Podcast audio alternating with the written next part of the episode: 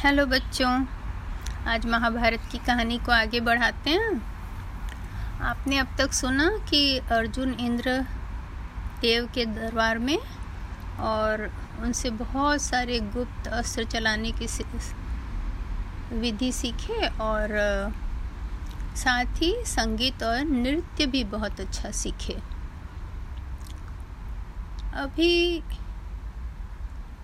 अर्जुन इंद्रदेव के यहीं पर थे। इतने में वहाँ एक लोमेश ऋषि आए और उन्होंने इंद्रदेव को बताया कि वो बाकी पांडवों से तो मिलकर आए हैं, पर अर्जुन से नहीं मिले हैं। और कौरवों को बड़ी चिंता हो रही है कि अर्जुन जिंदे हैं भी कि नहीं हैं, क्योंकि उनका कोई खबर नहीं है। तो इंद्रदेव ने सोचा कि अब उन्हें अपने जासूस को हस्तिनापुर भेजना चाहिए। उन्होंने हस्तिनापुर अपने जासूसों को भेजा, जिनका काम था वहाँ जाकर ये खबर फैलाना कि अर्जुन तो बहुत ही ज़्यादा समर्थ्य हो गए हैं तरह तरह के अस्त्र शस्त्र सीख कर और बहुत ज़्यादा शक्तिशाली हो गए हैं। और जो भीम हैं, वो भी वहाँ पर बहुत ज़्यादा अपनी ताकत बढ़ा रहे हैं। तो जब धृतराष्ट्र ने ये सारी बातें सुनी तो वो बड़े चिंतित हो गए, क्योंकि हालाँकि अभी ये बारवा साल चल रहा था इनके वनवास का, पर उन्हें मन में बड़ी चिंता थी कि जैसे ही तेरवा साल पूरा होगा, पांडव लोग आके मेरे बेटों को मार देंगे। उन्हें ये चिंता हमेशा सताती रहती थी।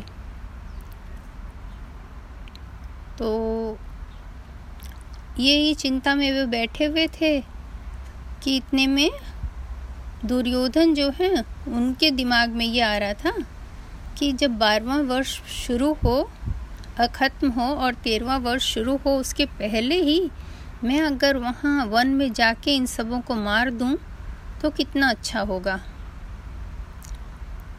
लेकिन धृतराष्ट्र उसके लिए उन्हें अनुमति नहीं दे रहे थे, क्योंकि धृतराष्ट्र को चिंता थी कि अगर अब ये बच्चे जाकर पांडवों के साथ अन्याय करेंगे तो भगवान इनके प्रति बहुत ज़्यादा अन्याय करेंगे। तो इसीलिए वो वहाँ पर जाने नहीं दे रहे थे वन में दुर्योधन को। लेकिन उनके जो मामा शकुनी थे, उन्हें मालूम था कैसे बहाना करके रास्ता निकाला जाए।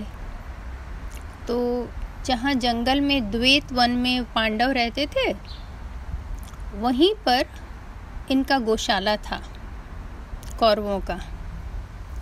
तो उन्होंने मामा ने कहा, तुम अपने पिताजी को बोलो कि हम लोग अपने गायों की देखभाल करने जा रहे हैं, क्योंकि जो गंधर्व लोग रहते हैं द्वैत वन में, वो हमारे गायों को चुरा के ले जाते हैं।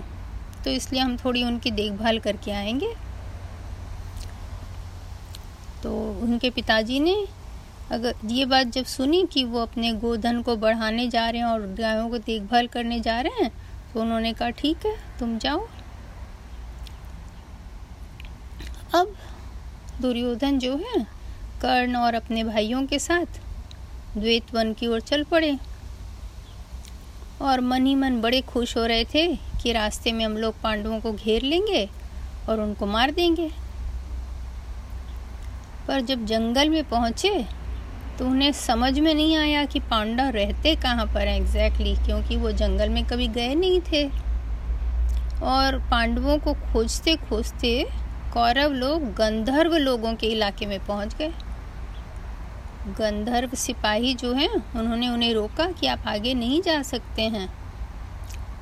पर उन्होंने उनकी बातों पे ध्यान ही नहीं दिया, क्योंकि इन्हें तो अपने ऊपर अभिमान बहुत ज़्यादा था, किसी की बात सुनना इन्हें पसंद ही नहीं था, और ये सोचते थे कि हम तो बहुत बड़े राजा हैं तो हम किसी की बात क्यों सुने? तो सिपाहियों को उन्होंने भगा दिया, और अपने आदमियों को वहाँ खड़ा कर दिया, सिपाहियों की जगह, गंधर्व सिखाए, सिपाहियों की जगह, और उनसे कहा कि अब आप यहाँ पर एक क्रीड़ा भवन बनवाइए बड़ा सा, जिसमें कि सब तरह के आमोद प्रमोद की व्यवस्था होगी। तो जो गंधर्वों के राजा थे चित्रसेन, जब सिपाहियों ने उनको जाकर ये बात बताई तो उन्हें बड़ा गुस्सा आया। उन्होंने अपने सेना को आज्ञा दी कि कौरवों को मार मार के भगा दो। कौरव और गंधर्व दोनों की सेनाएँ आपस में टकराने लगी और उसमें शकुनी, दुर्योधन, दुशासन, कर्ण सभी गंधर्वों की सेना पर टूट पड़े और इससे कौरव की जीत हुई और गंधर्व हार गए। लेकिन चित्रसेन बहुत चालाक थे। उन्होंने वो बीच में ऐसे जगह पर युद्ध किया था कि चारों ओर से कौरव घिर गए थे और उस, उसमें वो दुर्योधन को पकड़ के ले गए। अब तो कौरव सेना में बिल्कुल हाहाकार मच गया, क्योंकि वो दुर्योधन को पकड़ के ले गए थे। और कौरव सेना अंत में जब ये, इन्होंने इस पद्धति से युद्ध किया कि उसमें चारों ओर से उनको घेर लिया तो उस समय वो युद्ध फिर हार भी गए थे। जब युधिष्ठिर को ये बात मालूम पड़ा जंगल में कि कौरव हार गए हैं और दुर्योधन को पकड़ के ले गए हैं चित्रसेन गांधर्व राजा तो उन्होंने अपने भाइयों को कहा कि भाई, देखो, अभी हमको अपने भाई की रक्षा तो करनी ही होगी तो तुम जाके उन्हें बचाओ। अर्जुन की तो बिल्कुल इच्छा नहीं थी जाने की, लेकिन वो अपने बड़े भाई से ना नहीं बोल सकते थे, इसलिए वो गए। और जो भी कौरवों की बची खुशी सेना थी, उसको लेकर उन्होंने गंधर्वों पर आक्रमण किया। अर्जुन तो बहुत ज़्यादा अब शक्तिशाली बन गए थे, क्योंकि उन्हें बहुत तरह की मोर्चेबंदी करना, इवन यहाँ तक कि मायावी युद्ध करना भी इंद्रदेव ने उन्हें सिखा दिया था। तो अर्जुन ने बड़ी कुशलता से एक घेराबंदी में बनाया और वहाँ के राजा चित्रसेन को बंदी बना लिया। चित्रसेन ने तुरंत ही अर्जुन से क्षमा मांगी और दुर्योधन और बाकी कौरवों को मुक्त कर दिए कैद से। सबसे मज़ेदार बात यह है कि उसके बाद भी दुर्योधन शर्मिंदा नहीं हुआ और उनसे माफ़ी नहीं मांगी और उसे ये पाश्चाताप नहीं हुआ कि देखो जिसका मैं बुरा करने आया था, उसी ने मुझे जीवन दान दिलाया है। फिर भी उसके मन में ईर्ष्या ही जल रही थी, ईर्ष्या की आग ही जल रही थी। उसे फिर भी यही लग रहा था कि मैं कैसे इन लोगों का नुकसान करूँ। और जब वो हसीनापुर पहुँचे तो वो जितने बड़े बूढ़े लोग थे, सबसे उन्हें और डांट भी पड़ा और उनको और भी ज़्यादा जलन होने लगी।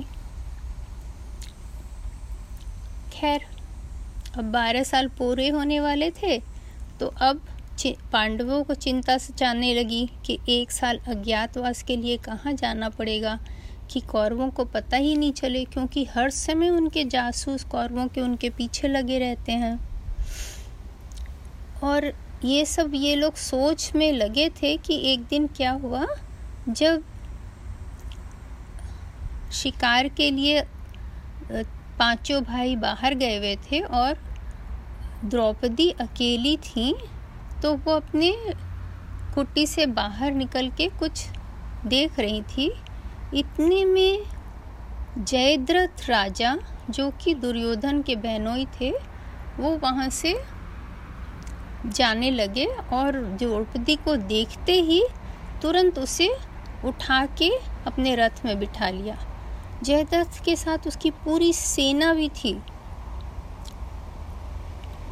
लेकिन जब द्रौप, जब पांडव लोग शिकार से आने लगे वापस, तब तो उस समय उन्हों, उन्हें किसी ने सूचना दी कि आपके खुटी से द्रौपदी को कोई राजा अपने रथ में भगा के ले जा रहे हैं।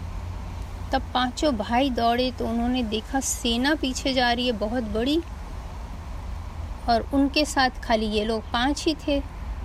लेकिन ये पाँचों ने इतने अच्छे से लड़ाई की कि इतनी बड़ी सेना, वो सब तितर बितर हो गई और जयदत्त को इन लोगों ने पकड़ लिया। तो द्रौपदी ने कहा कि इसे तुरंत मार डालो।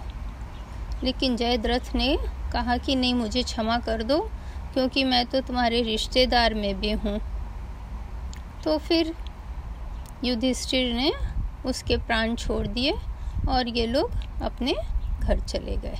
अब इन्हें अब समझ में आया कि हमें यहाँ जंगल से बाहर कहीं जल्दी से जल्दी निकलना बहुत ज़रूरी है, क्योंकि तेरहवा वर्ष तो शुरू होने ही वाला है।